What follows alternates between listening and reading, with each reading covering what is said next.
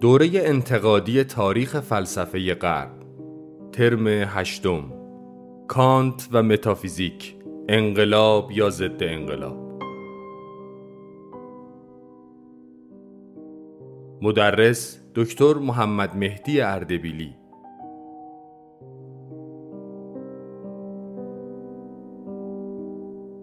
در این درس گفتار به عنوان هشتمین ترم از دوره انتقادی تاریخ فلسفه غرب به بررسی فلسفه نظری کانت پرداخته شده است. این دوره آموزشی پس از ترسیم طرحی کلی از فلسفه نظری کانت به طور خاص با تمرکز بر دو اثر اصلی نقد عقل محض و تمهیدات او کوشیده است تا به این پرسش پاسخ دهد که کانت در کجا انقلابی ماند و در کجا به انقلابش خیانت کرد و از مواجهه با نتایج رادیکال ایدئالیسمش به حراس افتاد. در این معنا می توان ادعا کرد که تمام فلسفه های بعد از او چه رادیکال و چه ارتجایی واکنش هایی بودند به این حراس و نیز تلاش هایی بودند در جهت نقد انصدادهای نظام کانتی البته با تکیه بر امیدهای خود کانت.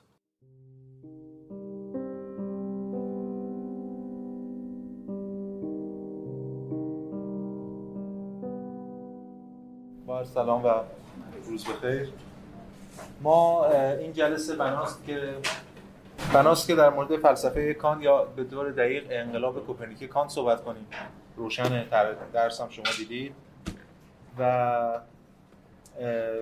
به حال برای منم خیلی ترم مهمیه به خاطر اینکه ما فکر کنم هشتمین ترم اینجا هستیم خدمتتون.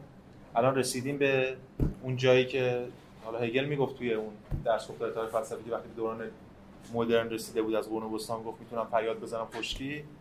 منم واقعا الان می‌تونم فریاد بزنم خشکی. به این معنی که مثلا دغدغه و مسئله ما از اول ترم یکم من رسیدم به ایدئالیسم بود و اون موضوعی که به حال کمی من در درش احساس در خانه بودن می‌کنم. هرچند الان دقایق اولیش نزد کانت و ما حالا نگاه نقادانه بهش خواهیم داشت.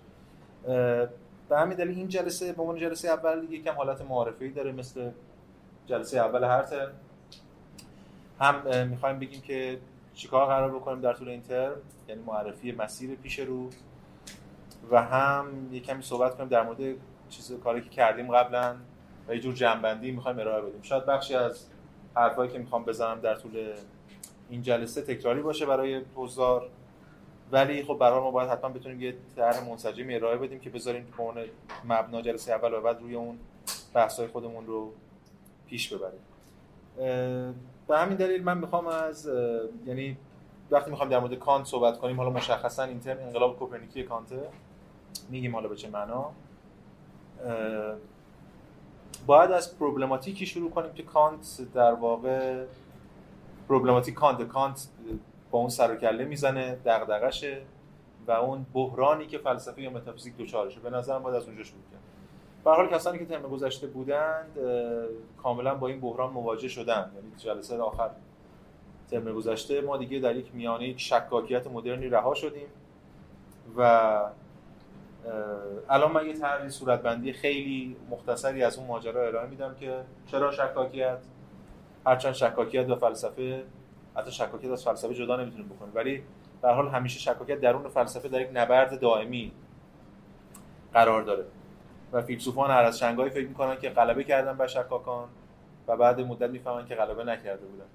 و بعد دوباره این نبرد ادامه داره. اینجا الان وارد یه همچین همچین فضایی هستیم که کانت مطرح میشه و این انقلاب خودش رو به راه میندازه. من اینو صورت بندی می‌کنم و بعد میرم سراغ خود منابع رو معرفی می‌کنم. یه سری یه سری ارجاعات میدم به آثار شارهان و خود کانت. و در نهایت میگم که ما توی پنج جلسه بعد چه مسیری رو طی خواهیم این از این. سوالم ترجیحاً بذارید آخر جلسه بپرسید. حالا اون مخاطبان مجازی که دستشون از همجام کوتاهه اونا که سوالاتشون اصلا آخر جلسه می‌بینم. یه ده دقیقه رو به آخر. ترجیحاً بتونن به صورت مکتوب بنویسن که بشه خوند و پاسخ داد اینجوری بهتره. بریم سراغ خود ماجرای بحران. صورتبندی خیلی ساده اگه بخوایم بگیم خیلی هم صورتبندی معروفی چیز جدیدی نیست ما بخوایم ارائه کنیم. همون بحثی که هیوم مطرح می‌کرد. هیوم چی می‌گفت؟ میگفتش که ما مسئله یعنی بحران الان بحران متافیزیک.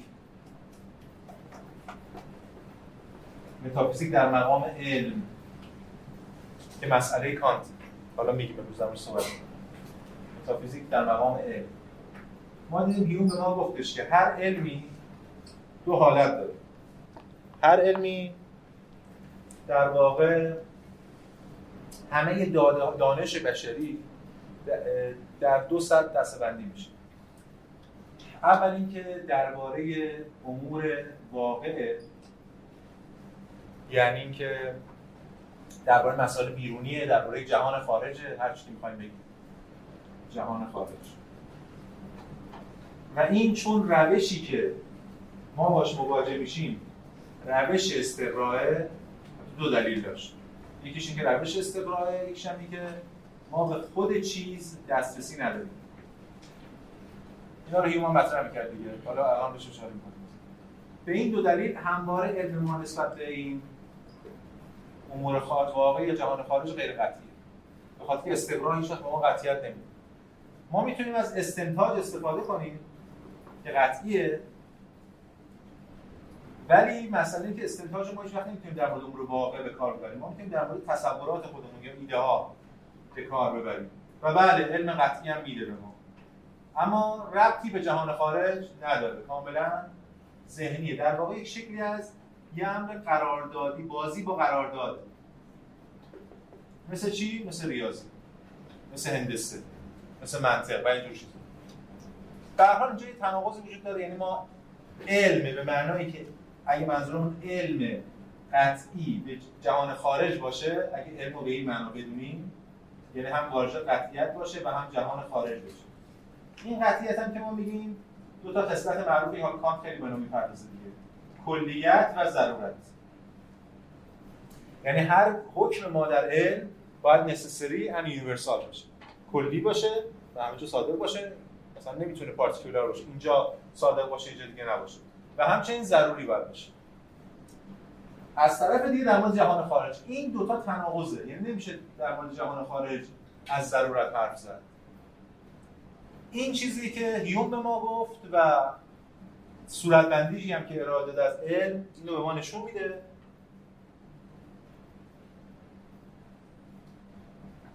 راهکاری که در مقابل هیوم قرار داشت خب یه نگاه عقلگرایی جزمی بود. نگاه عقلگرایی جزمی چیکار می‌کرد؟ میگفتش که نه. ما می‌تونیم استنتاج رو در مورد امور واقع به کار ببندیم. ما در مورد امور واقع یه سری ادعاهایی داریم یه سری بدیهیاتی داریم و می‌تونیم از اون بدیهیات استنتاج کنیم. در حالی که اگر ما نگاه تجربه گرانه داشته باشیم و هیچ چیز در ذهن نیست که پیش از آن در تجربه نبوده باشد پس ما امور بدیهی و اولیه نداریم. هر چیزی هم میاد از طریق تجربه میاد هم دچار ماجرای استقرار میشه. این اون مسئله بود که ترم ما سعی کردیم کم بحث کنیم در موردش و یه طرحی ازش ارائه بدیم و سعی کردیم با یه سمپاتی جدی نسبت به هیوم بخونیمش و تا یه حدی هم به هیوم هم حق دادیم.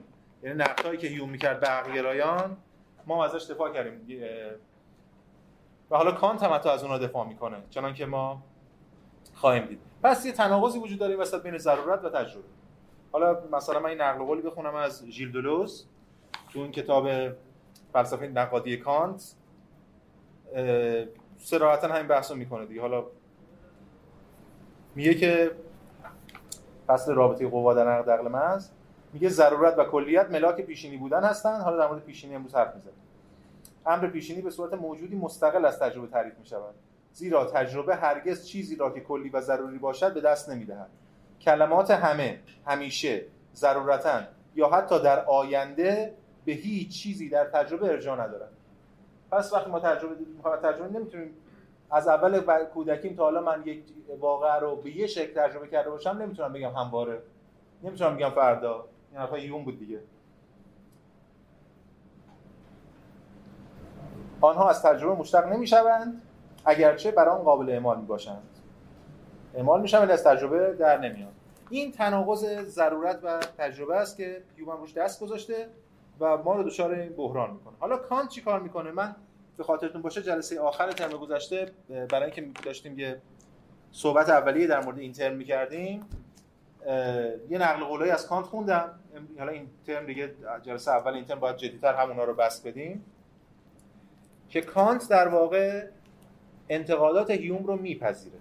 قبلا هم گفتیم جلسه پیشم جلسه آخر ترم قبلا اشاره کردیم. الان هم یه مقدمه ای من میگم در این خصوص که ما راه های مخال...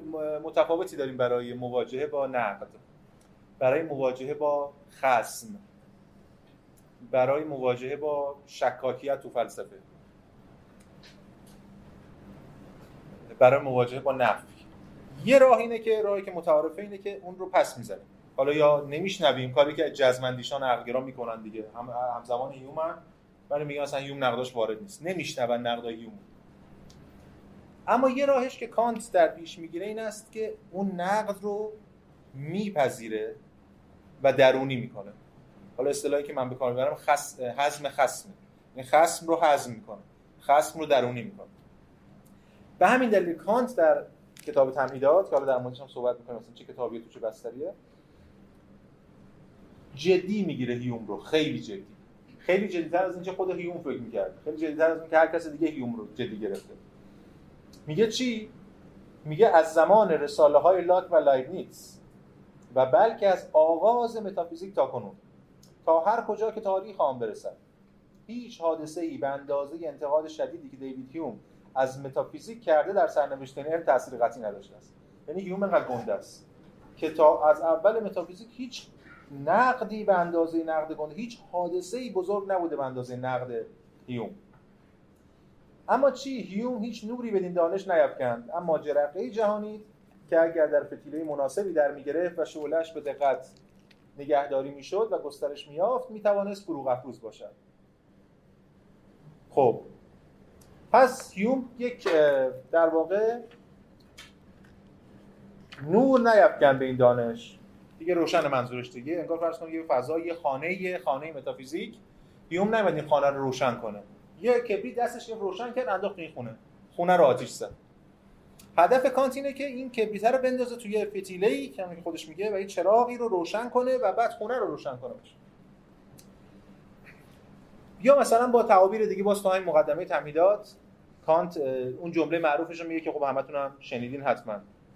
که هیوم منو از اون چرت بیدار کردی از خواب بیدار کرده دیگه میگه که من آشکارا اذعان می‌کنم که این هشدار دیوید هیوم بود که نخستین بار سالها پیش مرا از خواب جزمی مذهبان بیدار کرد و به پژوهش های من در قلمرو فلسفه نظری جهت دیگری بخشید.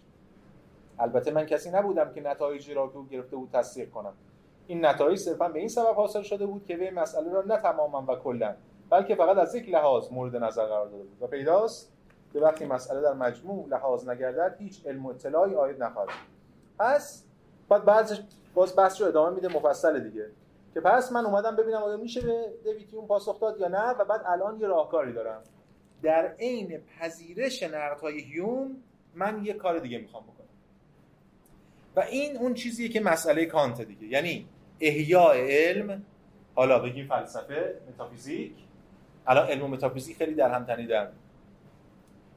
میگیم چرا؟ یعنی به خود مفهوم متافیزیک اینا وقتی در این دوره یعنی در آخر قرن 18 و اوایل قرن 19 از Wissenschaft استفاده می‌کنن در آلمانی این Wissenschaft معنای گسترتر از معنای Wissenschaft امروز یا science امروز داره. درسته Naturwissenschaft هم داریم که میشه علوم طبیعی ولی علم یه معنای گسترتری که حتی متافیزیک هم بناست توش قرار بگیره. عنوان فرعی این کتاب ببینید هم کتاب تمهیدات کانت. میگه مقدمه ای بر هر متافیزیک آینده که به عنوان یک علم عرضه شود یعنی problematic خودش رو داره تو عنوان فرعی میگه. میگه من می‌خوام یه متافیزیک بدم که علم باشه. این بعدا تو هگل به اوج خودش می‌رسه. و هم داره خیلی غلطه ما تو هگل Wissenschaft رو دانش ترجمه کنیم.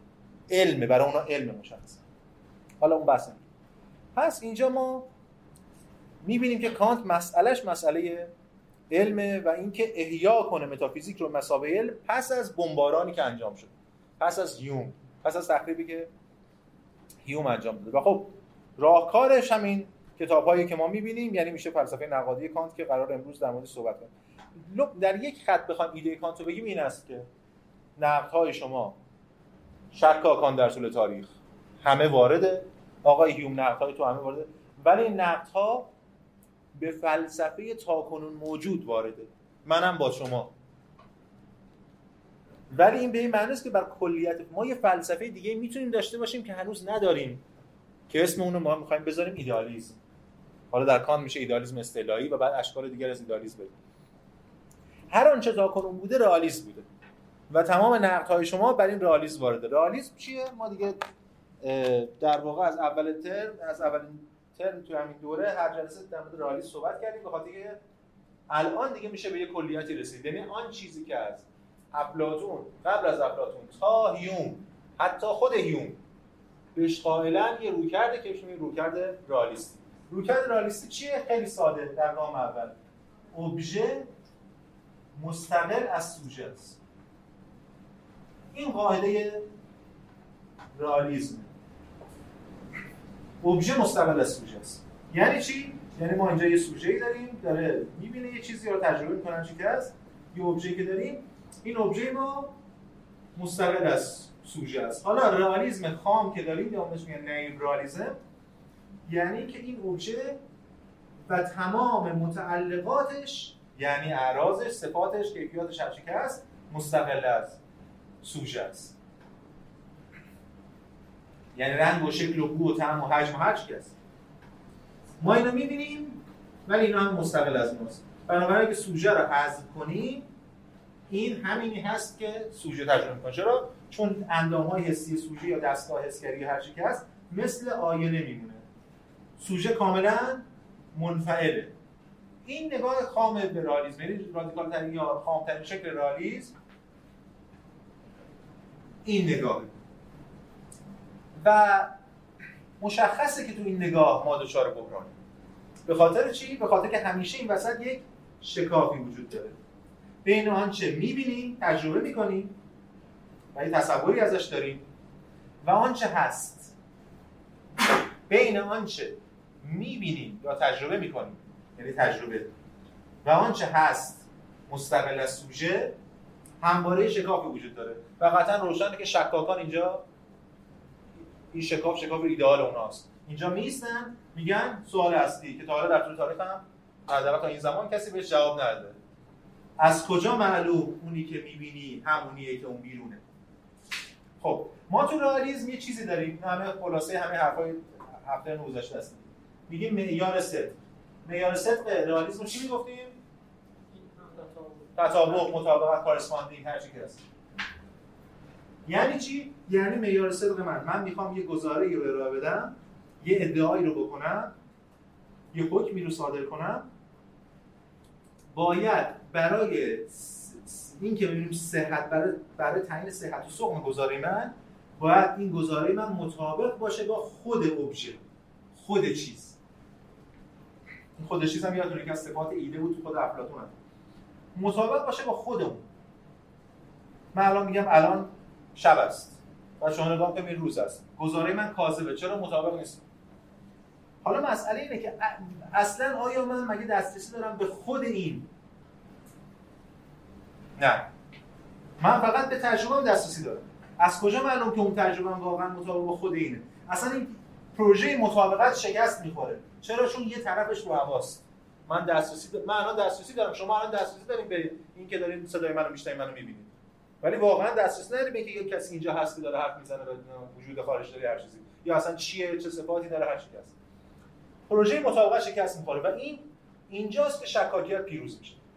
این دیگه در واقع مدرن ترین صورت بندی این نقد رو هیوم ارائه میده. میگه آقا شما می‌تونی این وسط واسه خودت بازی کنی تو ذهن خودت. میگه دو یک و چهار و به علاوه مساوی و منها بساز. برو ریاضیات حالش رو ببر. می‌تونی حرف قطعی هم بزنی. کسی نمیگه دو علاوه دو مساوی چهار کاذبه. غلطه. چرا؟ چون اصلا احتیاجی به مطابقت بیرونی نداره. شما قرارداد کردی یه سری چیزایی باش بازی می‌کنی. ساده منطق ساده هندسه ساده ولی تا می‌خوای بیای در مورد امور واقع حرف بزنی قضیه میره رو هوا و دچار بحران میشه یعنی در واقع به بیان دیگه اون مسئله که دکارت سعی کرد مطرحش کنه تو شک توی تعامل اول. شک. که از کجا معلوم که بیرون خواب نیست؟ آنچه من می‌بینم خواب نیست رو خود دکارت نتونست به جواب بده و تا میوم هم کسی نتونست بهش جواب بده. و به یه معنا حرف کانت که هیچ کس نمی‌تونه به این جواب بده. این بحران همواره با ما هست.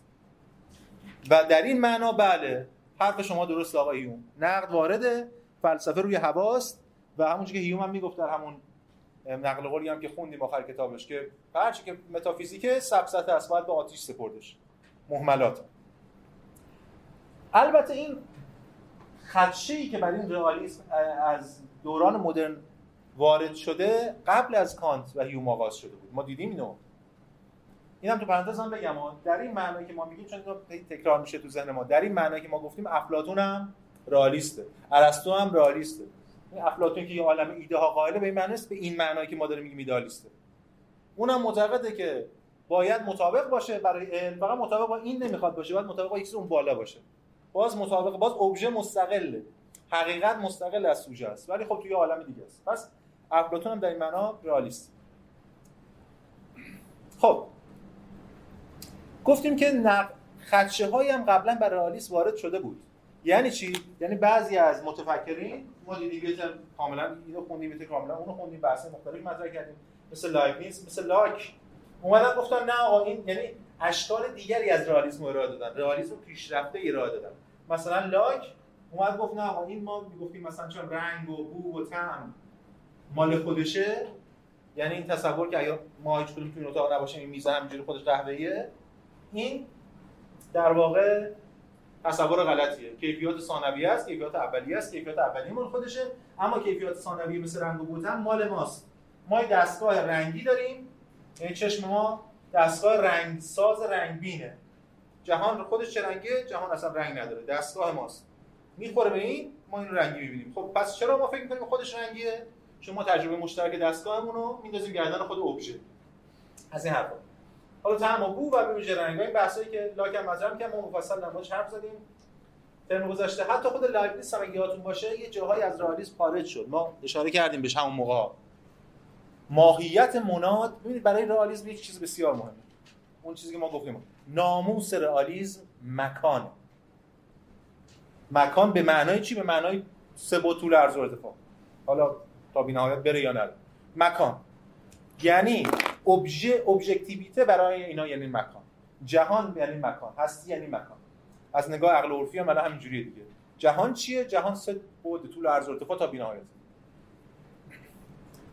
هر رویکردی که این مکان رو خدشه دار کنه یه ضربه داره به رئالیسم وارد می‌کنه و امکانهایی برای ایدالیسم میاد وقتی که لایبنیتس میاد چون دکارت این کار نکرد دکارت امتداد رو جوهر می‌دونه حتی خود اسپینوزا امتداد رو صفت جوهر می‌دونه. ولی لایبنیتس چیکار می‌کنه؟ لایبنیتس میگه جوهر موناده و مونادها ممتد نیستن مشتدن. پس این امکانات رو داریم می‌بینیم چرا لایبنیتس این کار می‌کنه؟ مشکل داره. ببینید مسئله اینه. مثل یه بیماریه. حالا من کم از این اصطلاحات هم استفاده می‌کنم بدون که بخوایم از این تبعاتش هم بخوایم مثلا خیلی تبعاتش برسیم. مثل بیماری میمونه. توی بیماری شما یه بیماری دچار مشکلی بعد میرید یه پزشک یه چیزی تجویز می‌کنه فعلا یه یه قرن کارتون راه میفته اون 50 سال کارتون راه میفته ولی باز شکاکی میاد می‌زنه دیگه. نسخه که لایبنیتس تجویز می‌کنه آره یکم کار ما رو راه میندازه ما رو دچار اون امتدادگرایی اون مکانگرایی افراطی نمی‌کنه. حتی لایبنیتس ما مکان رو از مکان مطلق در دعواش با نیوتن و اینا یادتون هست که ما یه ترم کامل اینجا لایبنیتس خوندیم مکان دیگه مکان مطلق مکان نسبی میشه مکان یه سوبژکتیو میشه به یه معنا. ولی باز هم مسئله حل نمیشه. یعنی همچنان مشکل برمیگرده. مشکل هم چیزی که ما بهش می‌تونیم بحرانی که رئالیست بهش دوچاره. و در همین وضعیتی که یکی مثل هیوم میاد میگه آقا اصلا نخواستیم. کل این مجموعه نخواستیم. چون اینا همش دچار این بحران. از هر راهی شما فرار کنی باز دوباره این مسئله میاد سراغ و همین کل این مجموعه یعنی داشتن علم در مورد جهان خارج میره رو هوا. هیوم این کارو می‌کرد معرفت به جهان خارج رو زیر سوال می‌بره مسئله کانت چیه؟ مسئله کانت در وهله اول اینه که ما نمی‌تونیم که نخوایم. دست ما نیست. ببینید توی خود همین کتاب تمهیدات مؤخرش باز اون جمله جمله رو میگه که تا یادی هم معروف شدم شنیده باشید. این که روح آدمی روزی یک سره روی از تحقیقات متافیزیکی بگرداند همان اندازه دور از انتظار است که ما برای آنکه دیگر هوای آلوده تنفس نکنیم روزی ترجیح دهیم که به کلی دست از نفس کشیدن برداریم. روشن. ما نمی‌تونیم متافیزیک نداشته باشیم. ما نمی‌تونیم جهان خارج رو نادیده بگیریم یا نقد کنیم معرفت بهش یا هر چیزی که هست. متافیزیک همواره در جهان و حتی در هر فرد و خاص در هر انسان متفکر باقی خواهد ماند. این نکته بسیار مهم. هیوم خودش رئالیست یا نه؟ بله هیوم رئالیست اگه هیوم رئالیست نباشه که نمی‌تونه بگه آقا شما نمی‌تونی حرفی مطابق با حقیقت بزنید پس خودش هم به معیار مطابقت قائله. وقتی میگه از کجا معلوم که ابژه اون بیرون مطابق باشه یعنی خودش میگه ابژه اون بیرون مستقل قائله. فقط ما علمی بهش نداره شکاکا همین میگن دیگه. پس هیوم هم خودش متافیزیک داره متافیزیک رئالیستی داره. اما چون یک اندازه ثابت همگانی در دسترس نیست هر کس متافیزیک خود را به قامت خود خواهد برید. آنچه تا کنون ببین اینو کانت داره میگه با صدای بلند مثل هیوم آنچه تا کنون متافیزیک نامیده شده نمی‌تواند هیچ ذهن بقادی را ارضا کند. اما متافیزیک را یک سر کنار نهادن نیز محال است. پس سرانجام باید نقدی از عقل محض به وجود آید یا اگر هست بررسی شود و مورد امتحان کلی قرار گیرد چرا که این احتیاج مبرم را که یقینا چیزی بیش از کنجکاوی صرف است از هیچ راه دیگری نمی‌توان برآورد. حالا میگیم نقدی از عقل محض یعنی چی؟ پس این وضعیتیه که ما باش مواجهیم و این وضعیتیه که ما ما رو در آستانه کانت قرار میده. حالا در کنار همه اینا گفتم اون مثال عینک هم داشته باشیم دیگه. یعنی با همون مثال پیش بریم. عینک. فرض می‌کنیم مثال عینکی حالا ما کم دستکاریش هم کردیم برای اینکه کمی بشه بیشتر ازش استفاده کنیم تو بحثمون فرض کنید شما هیچ جا نمی‌بینید میرید یه عمل می‌کنید یه عینکی می‌زنن چشتون دیگه جهان رو می‌بینید. بعد این مدت یکی برمیگرده میگه که از کجا معلوم اینی که داری می‌بینی واقعا خود جهانه؟ از کجا معلوم اینه که داری می‌بینی؟ توی خود عینکه نبوده. یا اصلا اینجور دیگه برمیگرده میگه آره من می‌دونم دکتر تو خود عینکه یه چیزی کار گذاشته. فرد چجوری می‌تونه سخن این منتقد رو سخن این شکاک رو یا در واقع هیوم رو زیر سوال ببره؟ هیچ راهی نداره. اگه عینک رو برداره که هیچی نمی‌بینه. اگه عینک رو بذاره می‌بینه ولی نمی‌دونه چیش مال عینک چیش مال خود جهان. این وضعیتی که ما الان در این مثال خلاصه این نقدی که ما مطرح کردیم. حالا اینجاست که کانت مطرح میشه. راهکار کانت اینه که اگه ما یک جور دیگه ای ببینیم می‌خوام لو به کلام بگیم و بعدا باید بگیم کانت چجوری اینو میگه امروز و بعد در جلسه بعد بگیم چجوری اثباتش می‌کنه. ولی در یک کلام. کانت میگه که آقا قبول. ما همواره دنبال مطابقتیم. مطابقت سوژه با ابژه. یعنی ملاک ما. که بخوایم حقیقت رو باش محک بزنیم کجاست؟ بیرونه. و ما هیچ وقت نمی‌تونیم از خودمون خارج شیم. حداقل یک می‌تونیم اثبات کنیم که از خودمون خارج شدیم. برمی داره بحران دچار میشه. حالا سوال. اگر ملاک خود حقیقت ملاک صدق ما اون در واقع تئوری آف تروس ما نظریه صدق ما. اون در واقع پایگاهی که ما باید بهش تکیه کنیم برای اینکه حقیقت رو محل بزنیم. نه در ابژه بلکه در خود ما باشه چی؟ خب این اول حرف مهملی به نظر می‌رسه. چون ما می‌خوایم راجع به ابژه حرف بزنیم. ما اگه ملاک صدقش دست من باشه خب معلوم من میشم یه سوژه شیزوفرنیک.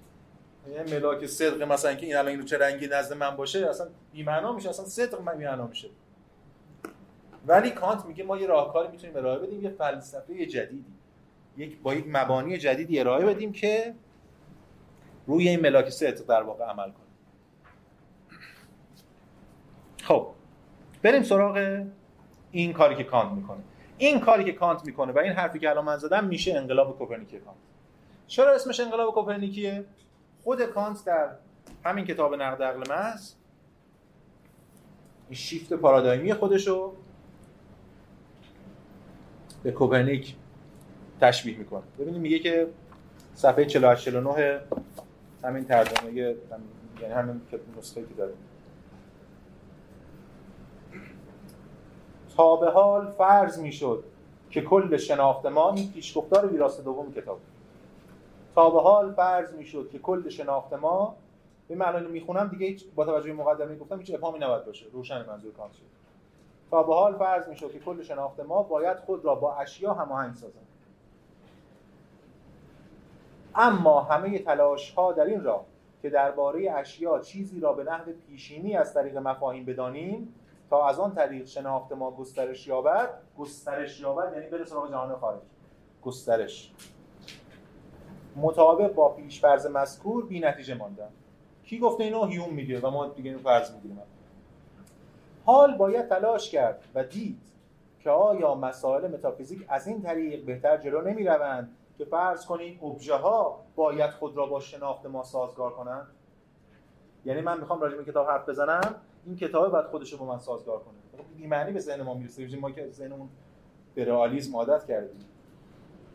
این امر با امکان حصول شناخت پیشینی از آنها بسی بهتر مطابقت دارد. شناختی که باید قبل از آن که ابژه ها به ما داده شوند چیزی را به طور معین درباره آنها بیان کنند. ببینید کانت ادامه سنت تجربه گراییه یعنی اون جزمی ایده های جزمی عقلگرا رو می‌ذاره کنار. اصول بدیهی صدق هم می‌ذاریم کنار. اما یه جمله عجیب اینجا گفته.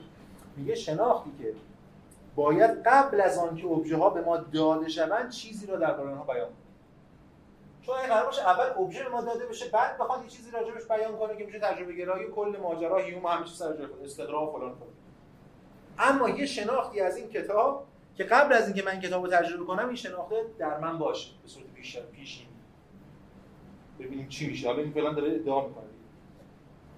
و از در اینجا دقیقا مانند تفکرات اولیه کوپرنیک است. کوپرنیک بعد از آن که در توضیح حرکات اجرام سماوی بر اساس این فرض که ستارگان به دور ناظر میچرخند ناظر یعنی زمین دیگه ابزرور یعنی ما این همه دور میچرخند توفیق لازم را نیافت. تلاش کرد تا ببیند آیا به نحو بهتری موفق نخواهد شد. اگر ناظر را دوران دهد و ستاره را ساکن بگذارد یا ستارگان را ساکن بگذارد. ببینید کانت داره مثال می‌زنه روش خودش با کوپرنیک. کوپرنیک چیکار کرده؟ کوپرنیک گفته آقا چه می‌دونم خورشید دور زمین نمیچرخه بلکه زمین و فلان و فلان دور خورشید میچرخه. هر ستارگان ساکنن ما داریم میچرخیم. کوپرنیک پا نشده بره سوار سفینه بره بالا ببینه ای آها این وایساده اون داره میچرخه که. چرا اینجا به این نتیجه می‌رسه؟ چون مش دچار بحرانه. پیشبرنده اندیشه بحران همواره. تا بحران نباشه کسی اصلا تکون نمی‌خوره. کسی کشف جدیدی نمی‌کنه حرف جدیدی نمی‌زنه. بحران کوپرنیک می‌بینه آقا نمیشه. اگه زمین مرکز باشه نمیشه. در نمیاد. تو مدل سه‌بعدی اینا باید بخورم به هم. بعد میگه فرض کنیم حالا این تعبیر کانتیه دیگه حالا تو همون مدل سه‌بعدی اگه ما خورشید رو ثابت کنیم اینا دور اون بچرخن ای داره در میاد مثلا فرمول الان کوپرنیک هم چند وقت بعدش هم میره رو هوا کپلر میاد اونم میره رو هوا. حالا ما بحث اون نیست. ولی به مسئله کانت اینه که کوپرنیک با یه بحرانی مواجهه و بعد میگه خب حالا اگه اینجوری ببینیم چی؟ در همین. کانت هم میگه من می‌خوام اینجوری کنم. دچار بحرانم حالا می‌خوام اینجوری ببینم. می‌خوام یه جور دیگه ببینم. جور که تا حالا فلسفه تاریخ اندیشه بشری ندیدم. به خاطر چی ندیدم؟ به خاطر اینکه اصلا نمی‌شد دید. تا وقتی من دچار بحران نباشم نمی نگاه عوض نمی‌کنه. ببینید چرا کوپرنیک این حرفو می‌زنه؟ قبل از کوپرنیک زمان خود کوپرنیک کوپرنیک به هر بگه آقا سلام علیکم. من من زمین یا من که زمینم ثابت نیستم. من دارم دور اون خورشید میگردم. یارو میگه مگه کوری اینا؟ اون داره میچرخه. معلومه که اون داره میچرخه. به همون اندازه است که مگه کوری این صندلی اینجاست؟ این رئالیست به همون اندازه. ما ولی وقتی از این گذر می‌کنیم که دچار بحران تبیین میشیم. وگرنه همینجوری اگه بلومون می‌کردم ما در رئالیست داشتیم زندگی. هنوز هم اکثر آدمای سیاره 99 درصد آدمای سیاره دارن رئالیست زندگی می‌کنن کارشون هم میگذره دیگه. همین هست و صفات مال خودشون می‌خوان بخوریم و بخوابیم و شکار کنیم و اینا میگذره. مسئله در مورد تبیین اینجا هم همینطور. ما با بحران تبیین مواجهیم. و به همین دلیل کانت خودش رو با کوپرنیک مقایسه می‌کنه. میگه حال می‌توان در متافیزیک در مورد شهود ابژه ها شهود شهود در کانت یعنی شهود حسی شهود ابژه ها به شیوه مشابه عمل کرد. اگر قرار باشد که شهود خود را بر ساختمان ابژه ها منطبق سازد برای من قابل فهم نیست که چگونه انسان قادر خواهد بود در پیشین چیز درباره آنها بداند. اما برعکس اگر ابژه ها از آن حیث که ابژه حواس هستند خود را با ساختمان قوه شهود ما سازگار کنند آنگاه این امکان برای من کاملا قابل بازنمایی شد. کانت الان چه دفاعی کرده از نظریه خودش؟ هیچی. هنوز هیچ دفاعی ارائه نداره مثل یه آدم مهملگویی مثل آدمی که تخیل قوی داره در بهترین حالت. بگه آقا اگه این وریش کنیم چی؟ کل این کتاب تلاشی برای تئوریزه کردن این نظریه است. امروز دیگه حداقل برای ما کانت می‌دونی که امروز ما کانت رئالیسم می‌دونیم چون از کافی ایدالیست نیست. و اینا برای ما از این بدیهیات عبور کردیم. ولی این کل این کتاب کتاب به این بزرگی که یکی از بزرگترین کتاب‌های تاریخ فلسفه است تردید اگه به اون پنج کتاب بزرگ که همیشه من بهش اشاره می‌کنم پنج کتاب بزرگ مد نظر داشته باشین در کنار متافیزیک ارسطو اخلاق اسپینوزا و پیدارشناسی رو هگل و هستی زمانهای دیگه نقد عقل محض هم جزو پنج کتاب بزرگ تاریخ فلسفه است. این کل این کتاب تلاشی است برای تبیین این جمله کلام این ادعای گنده که کانت کرده. و ما هم در طول این ترم برنامه هم همینه صورت بندی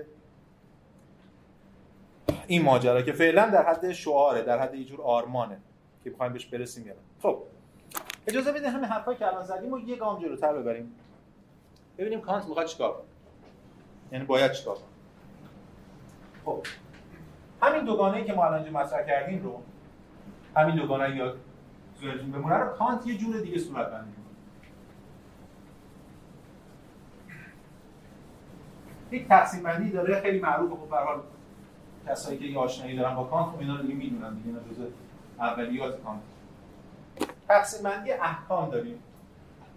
احکام رو دو نوع دستبندی ازشون ارائه می‌کنم احکام اولا چیه؟ احکام یعنی هر گزاره خبری که در مورد جهان ارائه میدیم ما حکم با اصلا تقسیم بندی داره. ما در جلسه سوم چهارم برای مقولات کل احکام رو در منطق تقسیماتش رو 12 گانش رو می‌نویسیم و کل ماجرا بهش می‌رسیم ولی فعلا کانت میگه احکام میگم این حرفی که می‌خوام بزنیم متناظر با حرفی که احکام دو نوع میشه تقسیم بندی کرد. تقسیم بندی اول این است که احکام رو تقسیم می‌کنه به تحلیلی. و ترکیبی حالا اینو میشه تألیفی هم شاید بشه و analytical synthetical. خب. احکام تحلیلی چیه؟ تحلیلی. به احکامی میگن که محمول از پیش مندرج در موضوع باشه. ترکیبی هم یعنی محمول اصلیش مندرج در موضوع نیست. محمول موضوع چی هم ما قبلا در طول ترمای مختلف در حرف زدیم خیلی ساده است حالا بازم میگیم دیگه. گزاره ما انواع اصلا گزاره ها داریم گزاره حملی یا حکم حملی یعنی موضوع محمول داریم دیگه. موضوع داریم که در موردش حرف می‌زنیم. یه محمول که به این موضوع اطلاق میشه و یه نسبت که این اطلاق رو صورت بندی می‌کنه. مثل چی؟ مثل دیوار سفید است. موضوع ما چیه؟ دیواره. داریم راجع اون حرف می‌زنیم. محمول چیه؟ سفید بودن. نسبت ما چیه؟ حکم موجب است. یعنی ایجابی نه است. می‌تونه دیوار سفید نیست حکم سالبه میشه. یا مثلا دیگه چی؟ دیگه مثلا مثلث سزلی است. دو تا مثال می‌زنیم که حالا می‌دونید دیگه می‌خوام ازش استفاده کنم. مثلث موضوع ما سزلی بودن محمول ماست اصلا اینجا بهش اطلاق میشه. پس این یه دسته بندی تحلیلی و تحلیلی یه دسته بندی دیگه هم از احکام داریم. فعلا اینا اینجا بذاریم. بهش میگیم پیشینی و پسینی پولیورای پوستریورای حتی این تقسیم مال کان نیست. قبلا بوده تو قرون وسطا می‌دونیم بحث بود در موردش. اگه یادتون باشه حتی براهین اثبات وجود خدا رو ترجمه انیلمی رو ما پوستریوری ترجمه می‌کردیم توی نزد تو قرون وسطا. ولی الان کار به اون تعریف ها نداریم. الان خیلی ساده و روشنه. حکم پیشینی حکمیه که پیش از تجربه است. حکم پسینی حکمیه که مؤخر بر تجربه است یا پس از تجربه است. یعنی چی؟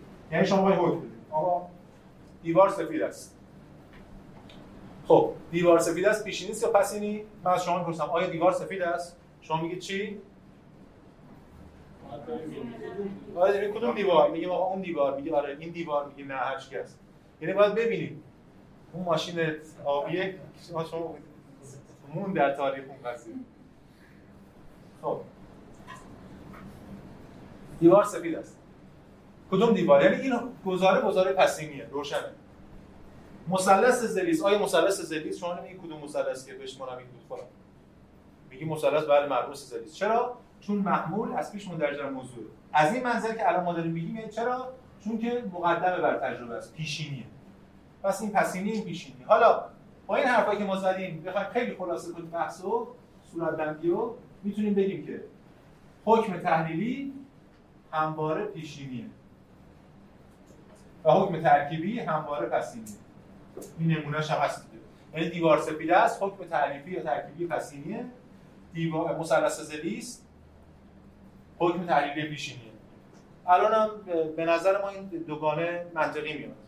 به خاطر اینکه خب روشنه دیگه. این وقتی پیشینیه یعنی معمول از پیش مندرج در موضوع ما احتیاجی به تجربه نداریم. تحلیلی پسینیه یعنی چی؟ یعنی که مؤخر بر تجربه است. یعنی معمول از پیش در مندرج در موضوع نیست. ما باید بریم ببینیم. معمول چه نسبتی به موضوع داره؟ گزارن به سنجی هر چیزی. و این به علت پیشینی بودنش می‌تونه حالا حرف هیومو یادتون باشه اون تقسیم بندی کردم. به علت پیشینی بودنش می‌تونه قطعی باشه. قطعی چرا؟ چون پیشینیه. هیومن می‌گفت. اگه پیش از تجربه باشه ممکن قطعی داشته باشیم. مثل همون توتولوژی. هیوم بهش توتولوژی دیگه. یعنی این همانگویی. مثل ریاضی و هندسه و فلان. چرا؟ چون پیش از تجربه است. وارد تجربه بشیم تجربه و استقرا و میره رو هوا قطعی پس این میشه پسینی غیر قطعی. همون حرف یوم حالا تحلیلی یعنی چی؟ یعنی موضوع از پیش مندرج در موضوع. اصلا معمول از پیش مندرج در موضوع. اصلا کاری به جهان خارج نداره. پس نتیجه می‌گیریم که این در مورد جهان خارج نیست. یه چیز ذهنی. ولی ترکیبی چون معمول از پیش مندرج در موضوع نیست و فلان در مورد جهان خارج. این توصیحی که ما دادیم همون حرفی که یوم زده ولی به تعبیر کانتیش. یعنی احکام دو دستن. یا تحلیلی پیشینی یا ترکیبی پسینی تحلیلی پیشینی قطعیه می‌تونه می‌تونه قطعی باشه ولی ذهنی ربطی به جهان خارج نداره. ترکیب پسینی به جهان خارج ربط داره ولی غیر قطعی. غیر دو حالت هم شکل دیگه وجود داره. حالا کانت میاد میگه نه من به دنبال شکل سومی از حکم. شکل سومی که بتونم در مورد جهان خارج حرف قطعی بزنم. یعنی احکام ترکیبی پیشینی.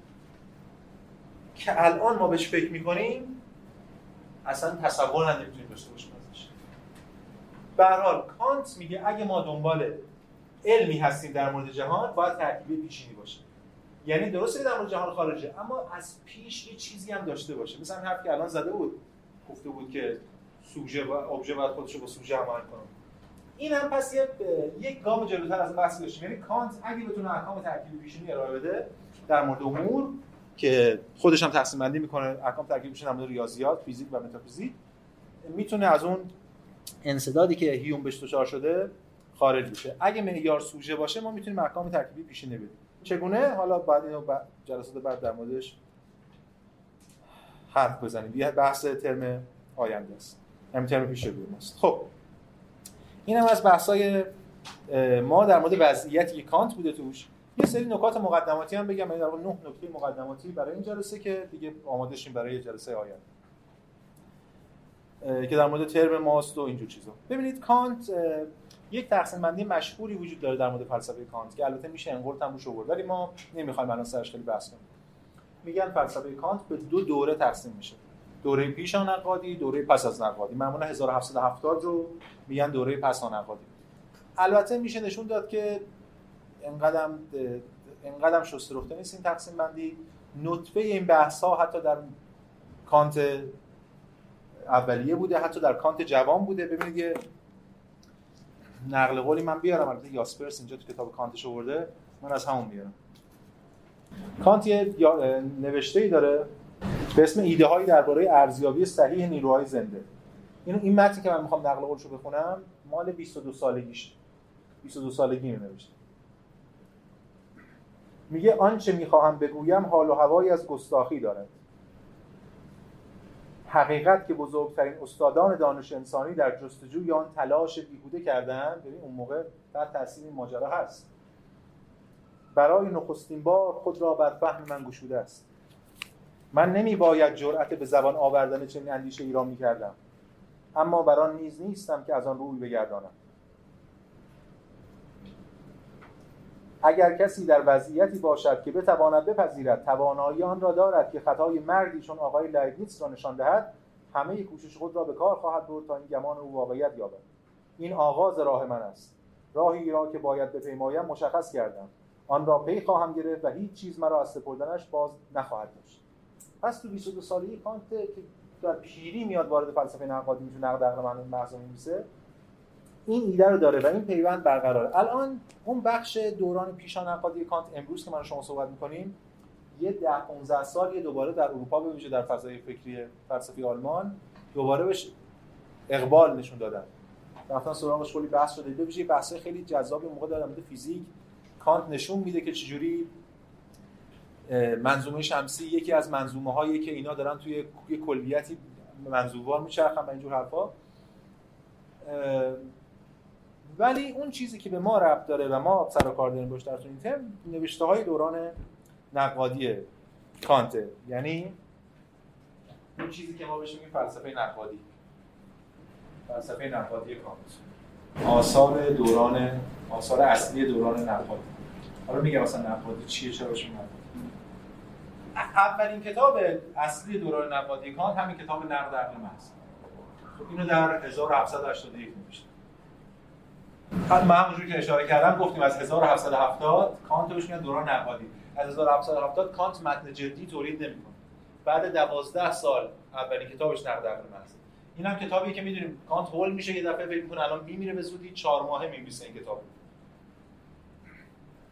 و بعد خب نمیمیره دیگه میمونه تا 1804 هم میمونه تا 24 سال بعدش.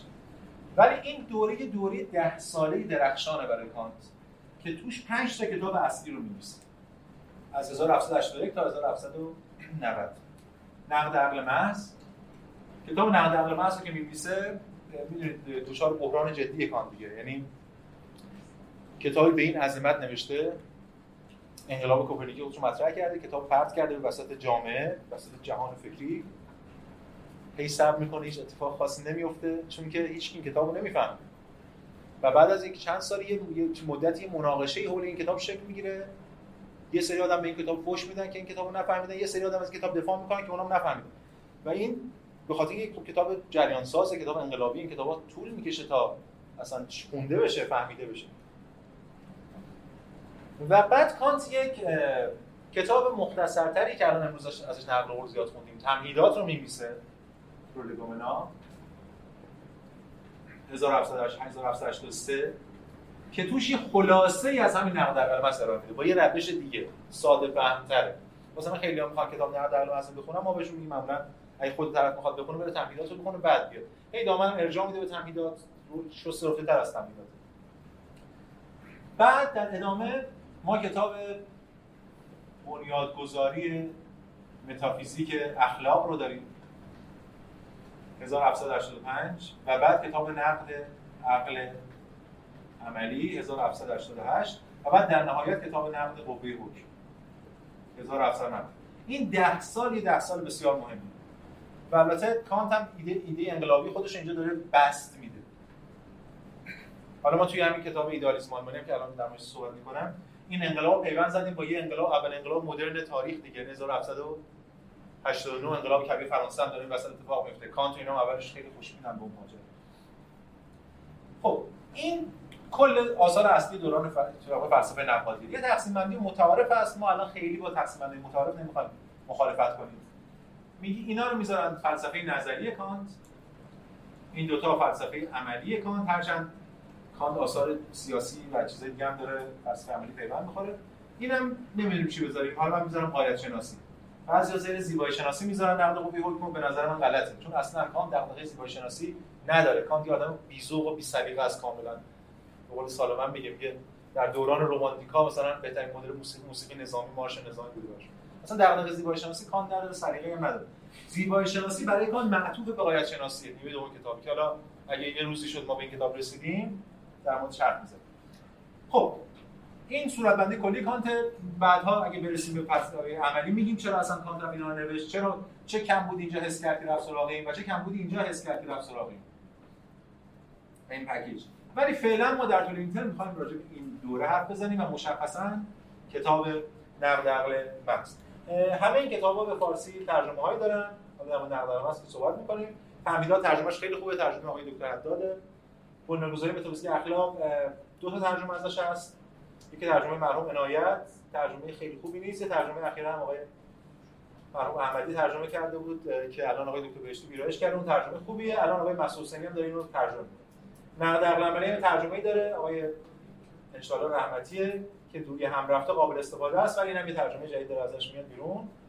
و نقد قوی حکم ترجمه آقای رشیدیانه که ترجمه خوبیه. ولی امیدوارم که اونم یه یا بازبینی بشه یا یه چیز یا یه سخت فهمی کاذب هم داره که کارش نداره. ولی کتاب اصلی که ما می‌خوام در مورد صحبت کنیم نقد عقل محض. و در واقع ساختار این ترم ساختار کتاب نقد عقل محض. یعنی ما سعی می‌کنیم بحثایی که داریم متناظر با بحثای کتاب نقد عقل محض پیش بریم. نقد عقل محض چیه؟ نقد عقل محض خب این کتاب خیلی قطوریه. در مورد محتواش و ترجمهش اینو صحبت می‌کنیم. ولی قبل از اون ساختارش من چیزی بگم. ببینید کتاب دو بخش. آموزه حالا اصطلاحی عناصر و آموزه اصطلاحی روش. عناصر هم خودش دو بخش بخش حسیات اصطلاحی و منطق اصطلاحی. منطق اصطلاحی هم خودش دو بخشه. تحلیلات اصطلاحی حالا اینا با ترجمه های خود ماست. و دیالکتیک یا جدل اصطلاحی. این جدل اصطلاحی خودش در واقع سه بخش اصلی داره که مقالطات و مقالطات عقل من است تعارضات عقل من است و ایدئال ما با این بخش آموزه روش کار نداریم. یه دوره شد من درسش هم دادم ولی کاری بهش نداریم این باز تقسیم بندی خودشو داره. انضباط عقل محض قانون کلی عقل محض معماری عقل محض و تاریخ عقل یه سری بحث حاشیه‌ای کان مطرح می‌کنه. ما هیچ کاری به این نداریم. اون پروژه که کانت داره بده اینجاست.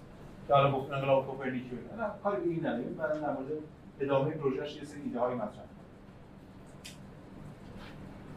در واقع یه کمی بخوایم بحث رو پیش ببریم که متناظر با اون بشه.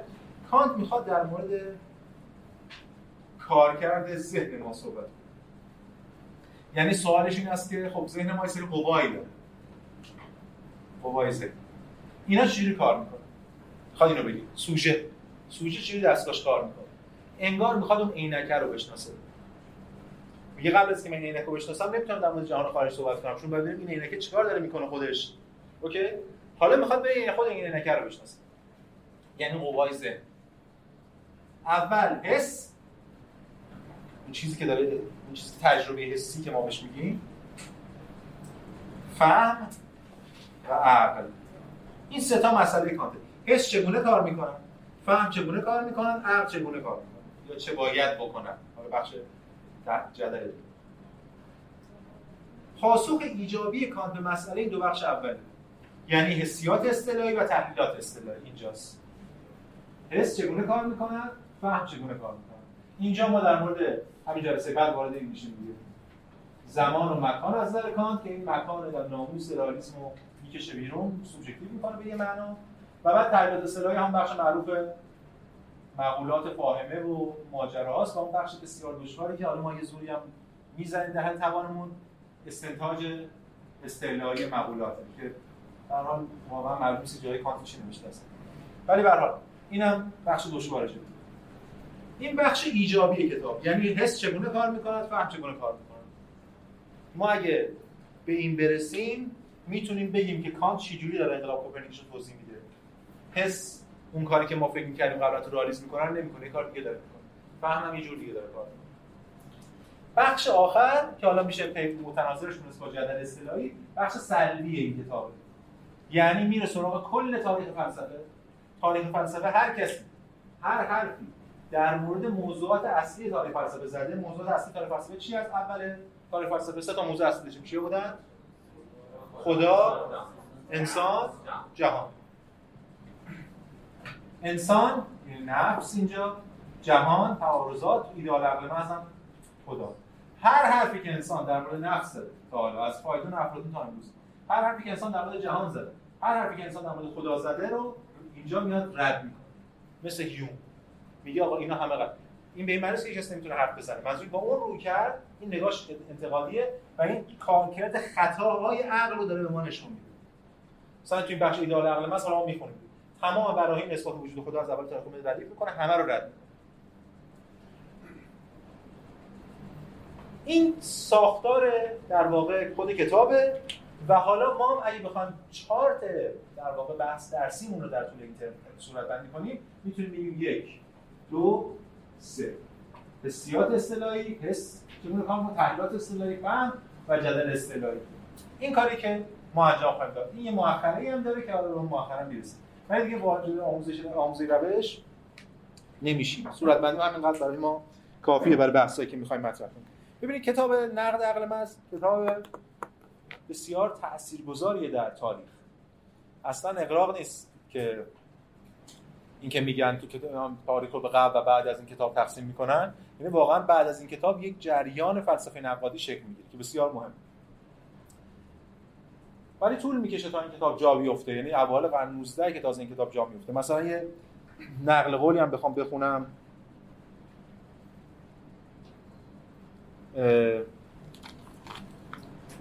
از حالا می‌خونیم. از مادام دوستال که نقل پیدا کنیم بخونیم مثلا از روی مادام دوستال خب می‌دونی یه شخصیت رمانتیکه تو فرانسه. از این جهت مهمه این ارزیابی که ارائه میده. میگه که این نزدیک نزدیک سی سال بعد از انتشار کتاب. میگه رساله او درباره ماهیت فهم آدمی به نام نقد عقل محض حدود سی سال پیش منتشر شد. این اثر مدتی ناشناخته بود ولی سرانجام وقتی ولی وقتی سرانجام گنجینه های فکری نهفته در آن کشف شد باعث چنان شور و احساسی در آلمان گشت که از آن به بعد تقریبا همه کارهایی که در زمینه ادبیات و فلسفه انجام شده است ناشی از تکان و انگیزه بود که این اثر وجود آورده است ببینید بعد سی سال یه زنی که اصلا اهل فلسفه نیست رومانتیک همون که دلفین رو نوشته و ماجرای ناپلئون رو تبعیدش می‌کنه این یه همچین طرفی رو می‌زنه یعنی این انفجاره این انقلاب کوپرنیکی تا کجا رفته؟ صداش در اومده. هرچند وقتی این داره اینو می‌نویسه تقریبا همه اصل رو پیدارشناسی رو هگل که هنوز صدای اون که انفجار برای اینا در نیومده. اونم باید بگذره. این خیلی نکته مهمیه. یعنی این تعبیر مدام دوستان نشون میده ابعاد مختلف این انفجاری که ذیل هم فلسفه نقد عقل محض کانت و فلسفه نقادی کانت افتاده. حالا نکته بعدی در مورد خود فلسفه نقادی. چرا به این ما میگیم فلسفه نقادی؟ یعنی بهش میگیم critical philosophy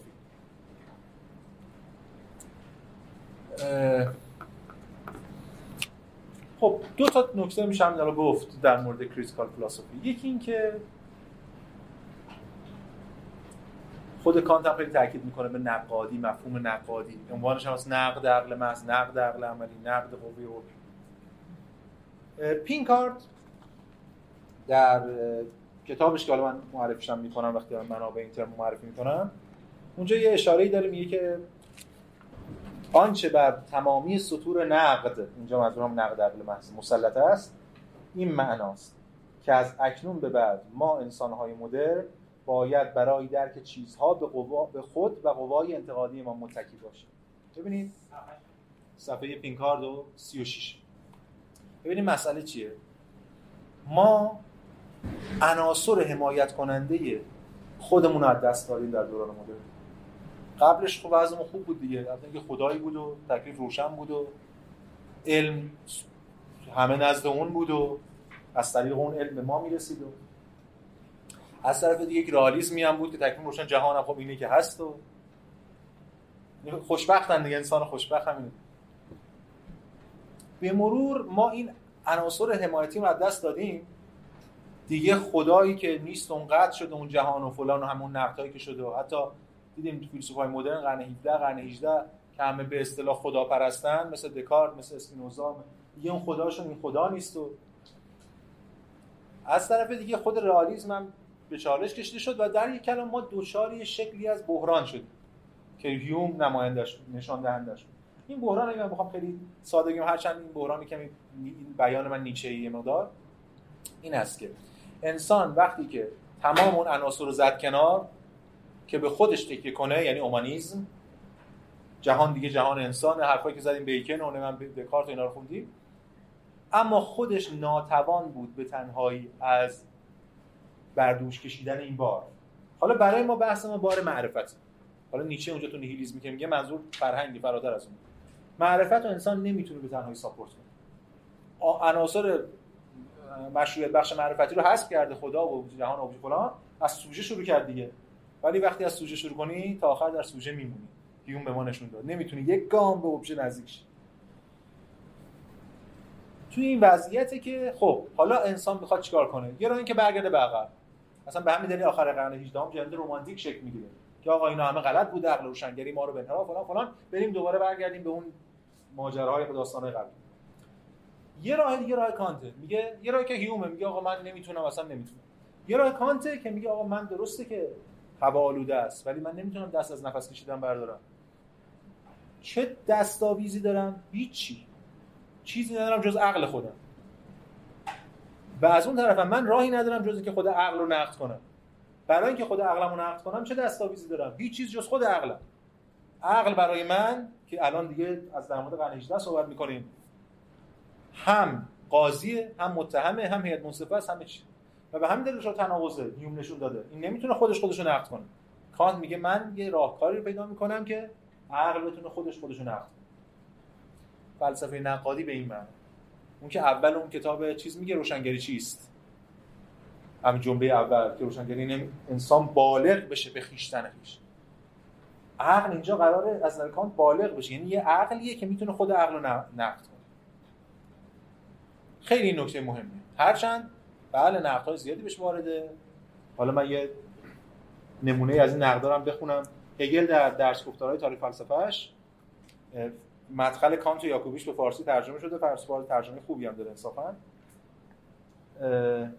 اونجا داره این توضیح میده این حرف کانتو میگه که میگه فلسفه نقادی چیه؟ میگه فلسفه کانت فلسفه سنجشگرانه هم نامیده شده است. مترجم اینجا همون critical رو گذاشته سنجشگرانه. همون سنت ادیب سلطانی که سنجش خرد ناب و فلان. حالا ما میگیم نقادی. به این دلیل من میگم نقادی چون نقد در تاریخ مواجهه ما با مدرنیته معنا داره. سنجش معنا نداره. نقد تاریخ داره. نقد بار سیاسی داره. نقد خیلی چیزا داره. سنجش نداره. سنجش خنثاتر و این کارکرد تو آلمانی هم داره اون و هم از خود واژه نقد فارغ از بحث‌های etymological و اینا دفاع می‌کنه خود نقد کلمه نقد یه قابلیتی داره.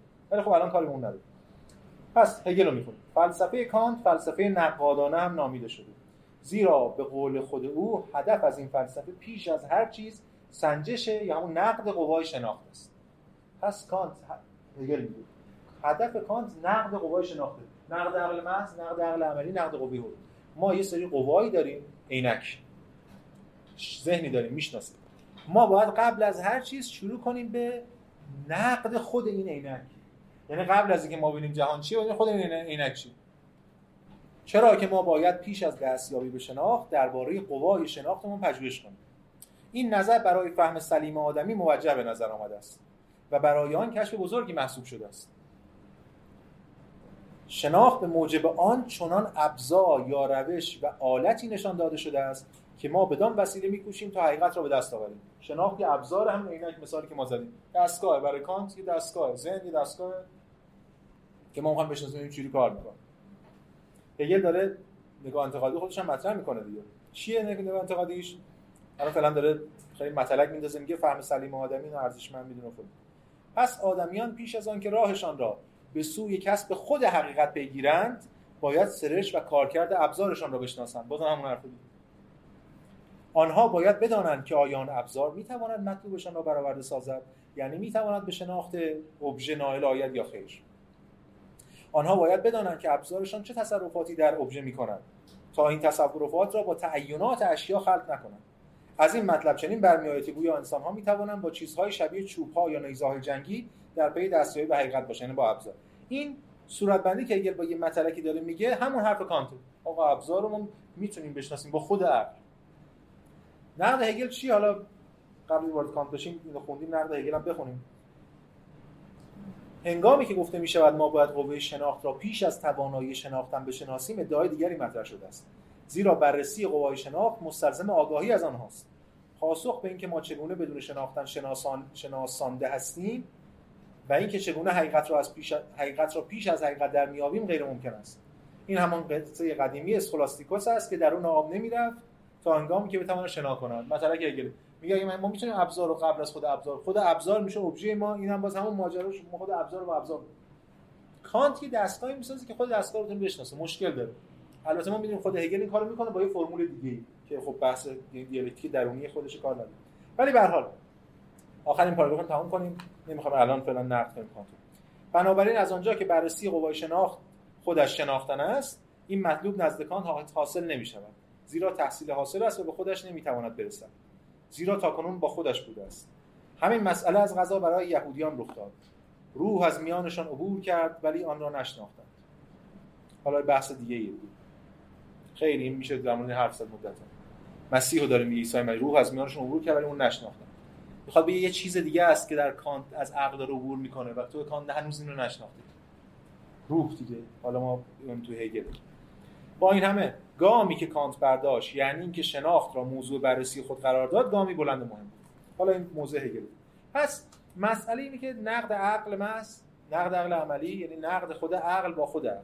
فلسفه نقادی مشخصا به این معنی. یعنی عقل خودش بتونه خودش رو توسط خودش به کمک خودش نقد کنه. این از بحث ما در مورد فلسفه نقادی که برمی اون جایگاه یا اون فضایی که اندیشه تو اون زمان داشته. در مورد اثرگذاری مارکس هم چیز کانت هم صحبت کردیم. در مورد ساختار اصلی این ترم هم صحبت کردیم. آها در مورد منابع. ببینید منبع اصلی این ترم ما خب همونش که خدمتتون گفتم و شما تمام می‌دونید کتاب نقد عقل محض کانت ترجمه آقای بروز نظری. که خب ترجمه بدی هم نیست. به این دلیل که کسی نمیگه ماست من ترشه. آره. و یه ترجمه دیگه هم از این هست از این کتاب. به اسم سنجش خرد ناب به ترجمه آقای دکتر علی سلطانی. که ترجمه خب خیلی درخشانیه خیلی ترجمه خوبیه خیلی ترجمه دقیقیه ولی نمیشه خوندش. از فرد عظمتش واقعا نمیشه استفاده کرد. میشه گذاشت تو کتابخونه واقعا برای اون خیلی به خاطر اصلا نگاه آقای دکتر به ترجمه برای حداقل از موضوع من میشه انتقادات زیادی بشه وارد کرد. من روی مقدمه‌ای که اینجا نوشتم به عنوان مقدمه ویراستار فارسی اول کتاب چند صفحه مفصلا نقدهای خودم به ترجمه علی سلطانی. گفتم مطرح کردم. در این در واقع تصدیق دقت اون کار. ولی کاری که متاسفانه خونده نشد هیچ وقت به خاطر همون نگاهی که ایشون به ترجمه داشت اون فارسی سازی و این بحث. ببین یه در یک کلام بخوام بگم چون الان گفتم اشاره کردیم. ببینید مسئله اینه که آقای علی دغدغه زبان فارسی داره. مسئلهش زبان فارسی. حتی بیش از کانت. حتی بیش از فلسفه. و خب وقتی شما مسئله زبان فارسی یا اندیشیدن در زبان فارسی به فارسی فارغ از تعریفی که شما از فارسی دارید که من کاملا باش مخالفم. وقتی فارسی برای من این زبان فارسی زندگی فارسی زبان. اس زدن برای من فارسی. آسانسور هلیکوپتر پیتزا فارسی هم. چون اومدم زبان فارسی استفاده میشه من زبان فارسی تو گنجه که ندارم. شاهنامه نمی‌خوام بخونم. اما جدای از اون حتی مسئله که شما وقتی کتاب می‌خونید خود کانت که دشواره شما دشواری مضاعف دارید مگه این الان دویچمگویی چیه؟ بعد میگه آها این دیالکتیکه. بعد بعد تو نمی‌فهمید مثل تولستوی بود اون موقع می‌خونیم جنگ و صلح بعد یه دیکشنری میذاشتیم بغل ما که این بابای اونه اون گم نشه دیگه نه همینجوری یعنی مسئله اینه که به همین دلیل خونده نشده. یعنی یک ترمینولوژی که من مخالف این کار نیستم. نقد من که آقای ادیب باید بره کتاب فارسی فلسفی بنویسه. کانت بدبخت کار داره؟ شما این کتاب فلسفی فارسی بنویسید و تو اون بتونید بازی کنید. حتما دستاوردهایشون مفیده برای ما. مثل دستاوردهای فردی مثل دستاوردهای داروش آشوری. تیمایی که اینا ساختن مفیده. من خودم از بعضی این تیم‌ها استفاده می‌کنم. ولی اون دغدغه اصلا مسئله نیست. به همین دلیل شما اون کتاب می‌خونید کانت نمی‌خونید ادیب می‌خونید و این مشکل. می‌خوایم ما کانت بخونیم دیگه. به حال این کتاب این ترجمه حالا من نمی‌خوام از 100 درصد ازش دفاع کنم. برای شرایطی هم که من وارد اون پروژه شدم شرایط خیلی مساعدی هم نبود. ولی به هر روی هم رفته قابل استفاده است. قابل فهم کسی که خوندن تجربه کردن می‌دونن. که حالا چجوری سبکش خیلی روون و ساده است اینا شاید الان من باشم انقدر حتی روون دیگه ترجمه نکنم پس این منبع اصلی اینترن ماست. اما این نکته ببینید ما اینتر مجبوریم که خب جلسه داریم می‌خوایم این کتاب به این عظمت با این پیچیدگی ها رو توضیح بدیم صحبت کنیم در موردش. من خیلی کلی باید بگذرم از مسائل. یعنی تو 6 جلسه که حالا جلسه ما گذشت دارم 5 جلسه آینده ساختار کلی کتاب رو توضیح بدیم خیلی کلیه. مجبوریم این کار انجام بدیم. ولی واقعا من حیفم میاد. به خاطر اینکه ما در طول این دوره دوره برخلاف دوره قبلی که من تاریخ فلسفه درس دادم خیلی متن خوندیم ما یه ترم تعاملات دکارت خوندیم یه ترم اخلاق اسپینوزا خوندیم یه ترم مونولوژی لایبنیتس حیفه واقعا. اگه این دوره حالا از ادامه پیدا کرد و کلاسی بود و عمری بود و ماجرای دیگه من فکر می‌کنم که ترم این ترم اینو می‌خونیم. ترم بعد حالا به توجه که بعضی از دوستان پیشنهادم داده بودن. یه ترم متخانی گزینشی همین متن یعنی ما یه دورنمای کلی چارچوب داریم که آکان چی می‌خواد بگه؟ پروبلماتیکش چیه؟ اصطلاحش چیه؟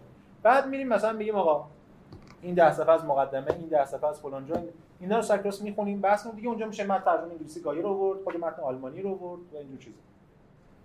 امیدوارم بتونیم این کارو بکنیم. ولی فعلا این ترم سطح ما, هم ده به همین دلیل کسی به کانت مسلط به نقد عقل محض مسلط یا با اون استانداردهای اخلاق اسپینوزا و مونولوژی لایبنیتس که ما اینجا درس میدیم سر اینتر اینتر به درش نمی‌خوره واقعا. صادقانه بگم. ما فقط یه طرح کلی می‌خوایم ترسیم کنیم. بدون اون هم نمی‌تونیم فعلا به خودمون اجازه بدیم وارد متن خوانی بشیم. پس این از این ماجرا. این منبع اصلی ما در طول این ترم و تو ترم بعدم اگه بخوایم بگیم اما یه سری منابع فرعی هست برای اینکه آشنا بشیم با این. من فرض می‌کنم که شما اون کتاب ایدئالیسم آلمانی منو خوندید دیگه. معرفی کرده بودم.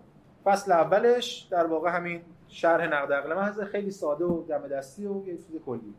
این هم کتاب فلسفه آلمانی پینکارد هم فلسفه فصل اولش در واقع نقد عقل محض. این دو تا فصل فصل خیلی خوبه. اما برای خود نقد عقل محض دو تا شرح فارسی خوب هست که من معرفی می‌کنم. یکی کتاب نظریه معرفت در فلسفه کانت که حتما نسخه قدیمی شده دارم. مال انتشارات فکر روزه که دیگه الان وجود نداره انتشارات. هرمس یه چاپ جدیدی از این زده ترجمه آقای حداد و این کتاب خیلی کتاب خوب شسته ای هرچند میشه نقدای مطرح کرد. ولی با یه قرائت تحلیلی یه طرح کلی از کتاب نقد محض ارائه یه کتاب دیگه هم هست که متأخرتر چاپ شده و ترجمه شده. به اسم درآمدی بر فلسفه کانت مال اندرو وارد. ابوالقاسمی آقای دکتر ابوالقاسمی ترجمه کرده و نشر حکمت منتشر کرده. این نقد اول و دوم کانت یعنی نقد عقل هست محض و نقد عقل عملی. این دو تا رو شرح داده نقد عقل محضش شرح؟ شسترفته و قابل استفاده. ببین دیگه از این سطح ها بریم فراتر دیگه مناقشه است. دیگه شما وارد جهانی از کانت شناسی میشین که دعواست. هر کس نظر خودش داره بعض هر کسی روی چیزی تمرکز می‌کنه. اون یه بحث دیگه است. اونو اونو اگه از من پرسه چی بخونم میگم هر چی دست رسید بخون. واقعا اگه کسی تو حوزه کانت هر حوزه‌ای تو فلسفه می‌خواد جدی کار کنه هر چی دستش بخونه بعدا خود بعد ده سال به این موضعی می‌رسی می‌بینی به کجا فاصله داره به کجا نداره. اینه که من معرفی کردم فقط برای یه جور گام اوله. به ویژه همین فصلی که توی همین کتاب خودم همین ایدالیسم آلمانی با آقای دکتر حسین نوشتیم فصل نقد عقل محض کانتش خیلی فصل کلیشه‌ای و ساده یعنی فصل تعریف یعنی برداشت متعارفه. برخلاف هگلش که یه کمی حالا قرائت خود من و پس ما در طول این ترم می‌خوایم این کارو بکنیم. یعنی برداشت مشهور از نقد عقل محض کانت چی بهش مینستریم میگن؟ یا اون برداشت که همه هست و رایج و اجازه بدید فعلا این کارو بکنیم تا بعدا بتونیم نقد کنیم. همین برداشت رو نقد کنیم هم خود کانت نقد کنیم. ولی فعلا بزنیم برداشت چیده بشه چون بخاطر اینکه کتاب کتاب چند لایه‌ایه واسه ما باید وقت بذاریم این صورت بندی رو ارائه بدیم. اینم از بحث منابع ما. و البته من همیشه میگم الان هم که دیگه باید در مورد این ترم که قطعا باید بگم. ببینید هدف اصلی ما اینه که هدف اصلی من نیستش که کانت رو درس بدم. هدف اصلی من که چارچوبی رو فراهم کنم برای اینکه شما برید کانت بخونید. یعنی شما برید یعنی خودتون برید بتونید کانت کتاب کتاب نقد عقل یا هر کتاب دیگه رو بخونید. به همین دلیل این این فقط تمهید یک شرایطیه نه بیشتر. این خیلی نکته مهمیه. اما یه چیز دیگه هم که به نظر میسه لازم همینجا بگم در مورد دشواری متن کانت. ببینید خب ایدالیست های آلمانی دشوار. کانت فیشته شیرین کگل معروفن. ولی دشواریاشون با هم فرق داره. دشواری اصلی مطالعه کتاب نقد عقل محض به خاطر دعاوی غیر متعارف اونه. یعنی چون با عقل عرفی خیلی فاصله داره عقل عرفی اینو سخت می‌فهمه. یه بخشی هم به خاطر آلمانی نویسی سبک کانته که پوست آدمو می‌کنه با اون پاراگراف های مفصل جملات سخت. یعنی از آلمانی نویسی هگل اتفاقا از کانت راحت‌تر میشه فهمیدش. ولی دشواری اصلیش ناشی از اینه که این فاصلهش با عقل عرفیه. ولی ولی این فاصله رو وقتی ما طی کردیم کانت کاملا قابل فهم. کانت یک مهندسه. مهندس فاهمه است. آقا کارخونه اینجاست مثل ذهن. کانت مهندس به توضیحش میده. خودش می فیزیولوژی فاهمه اصلا خودش جایی میگه تو نامه به برخلاف هگل. هگل اصلا مهندس هگل جایش واقعا اصلا نمی‌فهمه چی میگه. هنوزم نمیشه فهمید اصلا مهندس نیست اون یه چیز دیگه ای اصلا ماجرای ادبیات کار دیگه داره می‌کنه تو هگل. ولی تو کانت واقعا با یه متن مهندسی طرفیم. تقسیم بندی. اگه اون گام اول یعنی فاصله از اون رالیست اون استبداد رالیست اون کلیشه های رالیست رو بشکنیم و وارد متن بشیم که اتفاقا از همون اول مقدمه میشه این کار اتفاق بیفته. اون وقت می‌بینیم که کانت راحت میشه فهمید و خون. برای این کار میشه تجربه کرد. من در مورد پیدایشناسی روح هگل هیچ وقت نمیگم به کسی آقا برید ترجمه فارسی بشین بخونید. چون واقعا نمیشه خوند اصلا. یکی به شما بگه آره من کتاب پیدایشناسی خوندم کتاب اصلا اون کسی اینو به من بگه من مطمئنم که دروغ داره میگه. چون نمیشه کتاب باز کرد خوند مگه اینکه طرف چیز بشه مازوخیست نمی‌دونم هر چی ولی این کتابو میشه باز کرد و خوند. یعنی با همین دانشی که حداقل الان داریم همه ما در طول این 8 ترم همین شما می‌تونید فردا این کتاب باز کنید مقدمه‌اش رو شروع کنید به خوندن تا آخرش هم برید یه بخشش آره مبهمه یه بخشش پیچیده است. چهار تا جا آدم ارجاع میده چهار تا جا سوال می‌کنه. ولی کتاب میشه خوند و رفت. چون کتاب مهندسی مهندسی کاملا نوشته شده. اینو گفتم اشاره کنم خدمتتون. که فرق داره با اون دشواریایی که مثلا توی یکی مثل هگل داریم که اصلا یه دنیای دیگه ای از فهم متن و یه مایه روش دیگه ای اصلا برای مطالعه میطلب و در نهایت همونجور که خدمتتون گفتم توی طرح درسم بود ما می‌خوایم در مورد انقلاب کوپرنیکی کانت صحبت کنیم. مسئله ما خود انقلاب کوپرنیکی این سواله که کانت چه انقلابی کرد. و این که تو هم طرح درسم نوشتم دیگه. تا چت به این انقلاب پایبند ماند. یعنی تا چت انقلابی ماند. بعد از اون بر کانت انقلاب می‌کنه که فلسفه رو احیا کنه متافیزیک رو احیا کنه. این سوال آخر جلسه آخر جلسه تم باید در موردش حرف بزنیم. آیا تونست اون احیا کنه یا نه؟ یعنی به قول کانت احیا کرد فلسفه رو یا تیر خلاص زد به فلسفه؟ چون بعضی میگن کانت مثلا تیر خلاص زن. اونم یه راه برای حل مشکل دیگه. مشکلش حل میشه. اینا رو باید در جلسه آخر در موردش صحبت کنیم. چون کانت برای هر دو طرف امکاناتی رو فراهم می‌کنه. نشون خواهیم داد که چجوری هم احیا کننده است هم تیر خلاص زنه هم انقلابیه و هم ضد انقلابه. یعنی ارتجاعی عمل می‌کنه. کجا؟ این بحث ما در طول این پروبلماتیک ما در طول اینتر بسیار خوب. این از بحث ما در این جلسه. مقدمات جلسه بعد دیگه وارد مقدمه میشیم و باقی ماجراهاست